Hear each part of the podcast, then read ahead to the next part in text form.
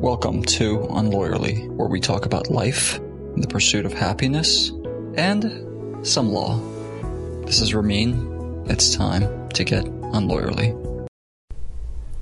My daughter, Alea, who I often refer to as Lele, she has this flower plant. It's a window one. It's one that Asia got for her, and it's it's for kids. And basically, the way it works is it's little uh, pot, which is plastic, which you put some soil in it. You got some seeds. You put that inside, and then you prop it up against a window, mainly because it allows the plant to be able to get some light. And so, as Alea has been taking care of it, she realizes that, of course, it needs water, needs to be monitored every day. And so she'll take her little um, plastic bottle that they came with and make sure every day that she's watering it. Now I often have to remind her, let's not over overwater it, but every day she's like, Papa, we need to go water the plant.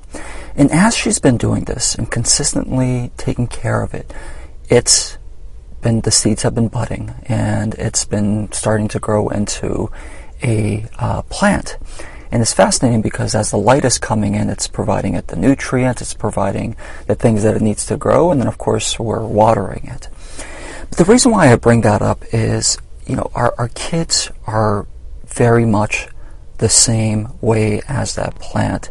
And I think Alea has kind of a, um, uh, leg up in this game, so to speak, by taking care of this plant because she's learning a lot of life lessons that maybe she does not realize it. Um, although, given how I think sharp she is, maybe she does. So for this unlawyerly moment, I wanted to talk about why I believe that kids are our biggest investments, and in turn, they're also one of our biggest tests. I will say this, and I said this at the very forefront of the Instagram reel that I had created, is I do understand that there are a lot of people who are trying to conceive and for one reason or another they haven't been able to. And then there are people who have decided hey you know being a parent is not it for me. And as i said before god make it easy for those who are trying to conceive and haven't been able to. And if it's in their interest uh, whatever the case may be uh, may god allow them to conceive uh, and of course to find peace otherwise. And for those who've realized that perhaps parenting or being a parent is not for them, if they haven't found peace with it, may, may God allow them to find peace. I do love my kids a lot. Uh, I've made a lot of decisions uh, centered around my children, and it wasn't always that case. Um, you know, I, I, think as we're we're especially when we're in college or university, and as we're starting to uh, work, one of the things that we're often told, hey, invest in your 401ks, into your IRAs, invest in your retirement accounts. Because of course God knows where Social Security is going to be, but that's for uh, discussions for another day. But we are often told to invest in, you know, our retirement accounts, reti- uh, invest in our education, invest in our uh, careers, invest in our professional growth, in our emotional growth, in our physical growth, and all of these things. And it often it's very individualistic. It's focused on that individual and where they are going at in life. And I think it is very unique to Western culture. Uh, however, with globalization, of course, um, maybe it transcends beyond a certain geographic region.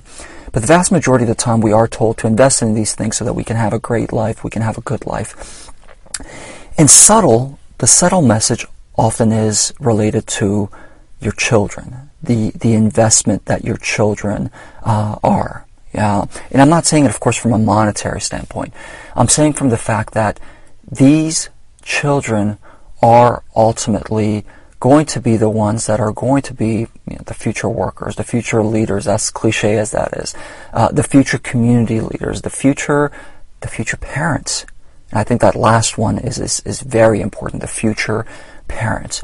And so for those of us who, who have children, we do have to realize the responsibility and the importance of us um, playing a role as guides, mentors to our children. And I'll also add this, look, it's not just a mother and father figure. There's uncles, there's cousins, uh, there's grandparents, there's godparents, however you want to look at it. So it's not necessarily the mom and dad, so to speak. I will be speaking about it from that perspective because that's a perspective I know.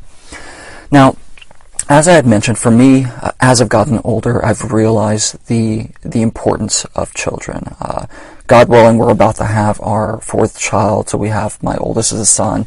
I have two daughters, and I have another daughter coming up.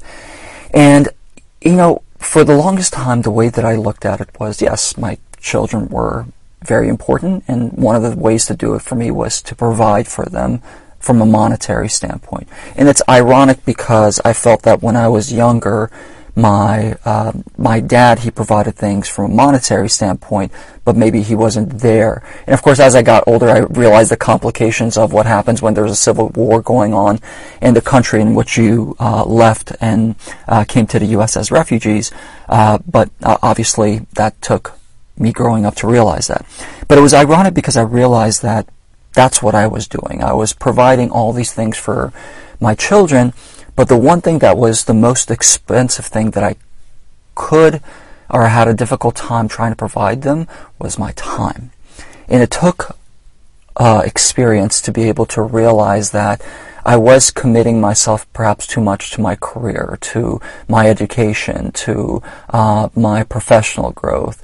It not, again, it's not that these things are, are bad, but they were taking away time from from my kids. I remember when Asia was at the crossroads of her career. Uh, this was around the time that we had our second child. We were discussing whether or not, um, you know, she should stay home full time. You know, be uh, be a mom, and that in itself is, is, a bigger job than any other job that I can think of. Or be a dad. It's not necessarily related to one sex. And one of the things that she did was she, and she was working at the United States Institute of Peace. She spoke with people who were there and just picked their brains. And a lot of these people were older individuals, older in their 50s and 60s. Consistently, the vast majority of them said that, you know, if I had the opportunity, the opportunity that you do, to be able to um, spend more time with my kids when they were young versus working in the way that I did. I would choose the former. I would choose staying with, with my kids. And also interesting, she had a conversation with the granddaughter of Walt Disney, and she said the exact same thing. And here you have someone who comes from this family where obviously there's a lot of wealth, there's a lot of prestige, there's a lot of things that she could be doing. And she also said the exact same thing. It's uh, important to invest in your kids first and foremost. Now, again, as I mentioned, this is not a working mom, working dad type thing, or a mom staying at home or a dad staying at home. The importance of it is that children do take a lot of our time, and raising children, it's not easy. It's been one of the most difficult things that I personally have had to learn, um, and I'm continuing to learn.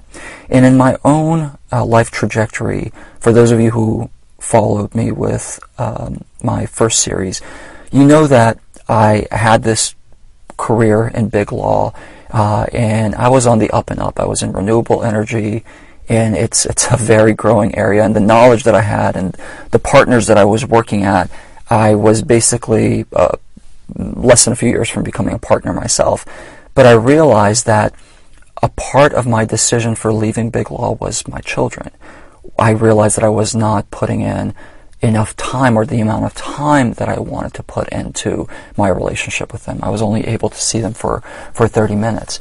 And so part of my decision, and I say part of it because there was other things that went into the mix for leaving big law uh, and, and retiring from that re- respect was I felt that I needed to play more of a father figure role, a guide for my children, especially when they are young, especially when I have the opportunity and ability to be able to help them, help mold them. And it's not necessarily dictating what they do, because one of the things I do with my children is I I want them to be critical thinkers. I want them to question the things that I'm telling them because I want them to be able to make decisions for themselves as they get older. But part of the decision was my children and wanting more time.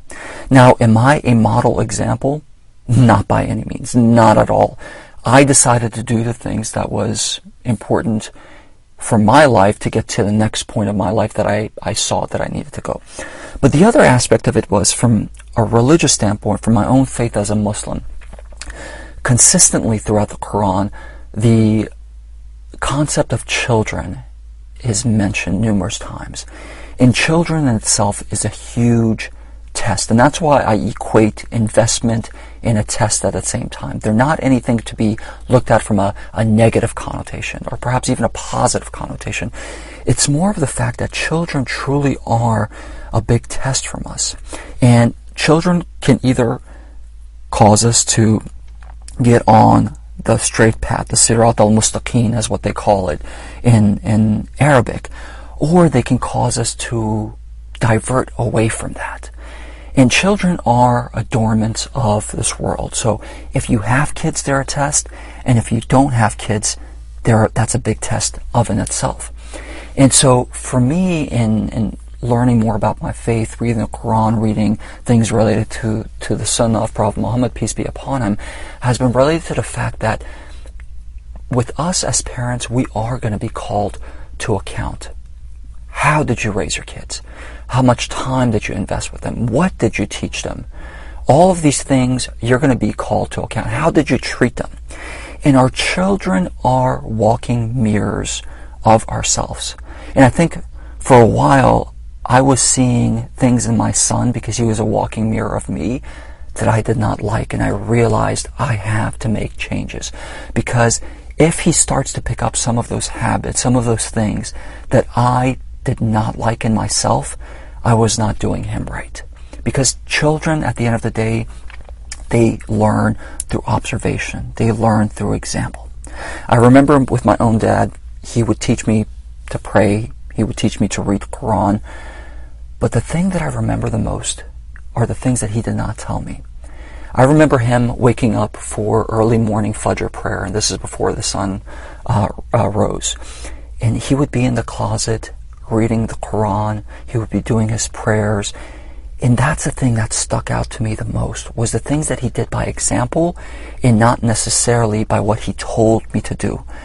And praise be to God, to this day, I followed in, in that example. I wake up for tahajjud prayer. I read my Quran in the mornings. And of course, this is not by any means to boast, but it's to show that here I am, 37 years old, and a lot of the things that my dad would do through example, I'd do it. Or my mom, she would tutor me at, in first grade, I was at a third grade math level. And she would take the time to teach me these various things.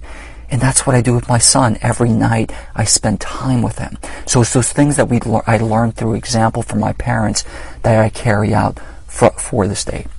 But I think the thing that used to scare me the most, but it gives me a lot of hope now, is the fact that when I die, I know I will be called to account.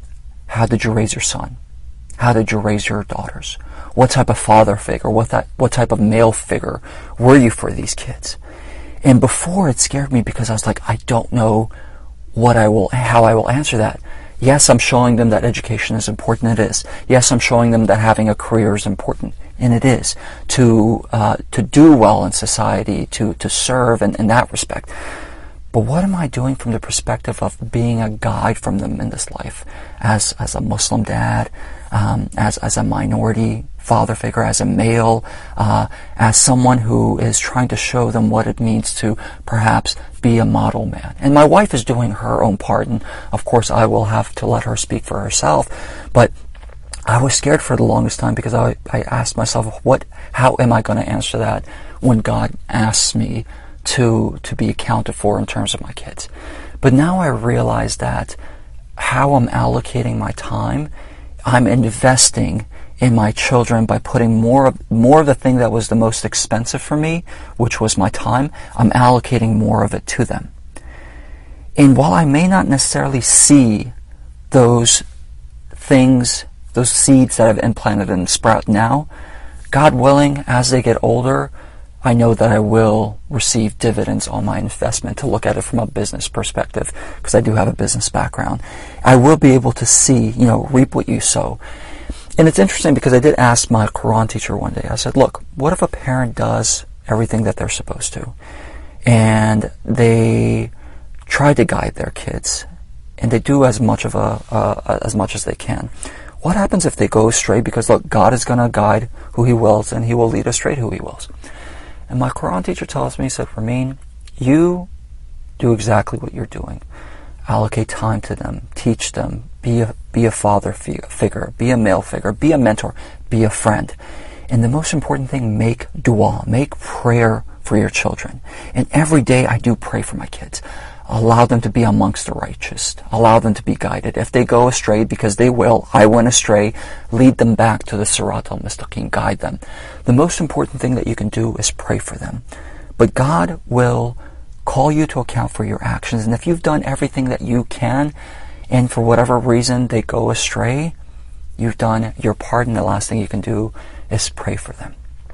Our children truly are an investment, and they're a long-term investment. And we will be called to account on the day of judgment in terms of how we raise them.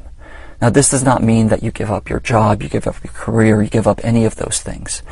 It means just stop, reflect, and assess what is it that you're doing that's working? What are you doing that needs to improve? Now, in the beginning, I told you about the story of Alea planting those seeds. One of the things that you learn through observation, and it's not anything, you know, mind shattering. But one thing I've realized is that when you overwater a plant, when you consistently stay on it, it doesn't also help. You have to eventually let it grow, give it some time to absorb the water, the nutrients, and then tend to it. Now I know there is going to be a point in my children's lives, in my own life, God willing, if I'm alive, to see that point, that I'm going to have to just let my children do what they need to do, use the tools that I've given them, but let them lead their own lives. And I'll be on the guidelines to to be there for them, and hopefully I'll do it from a non-judgmental standpoint. But I will have to let them grow up at a certain point on their own, doing and using the tools that I've given them and what Asya has given them, given them. But I won't necessarily always be there to guide them. And just so like that plant, we're going to have to let it just grow on its own at a certain point. But until then, it is our duty, it's our responsibility to be the types of parents and or parent figures to children that are out there because look, at one point or another we've all needed some type of mentor, some type of guide, and we will continue to do so.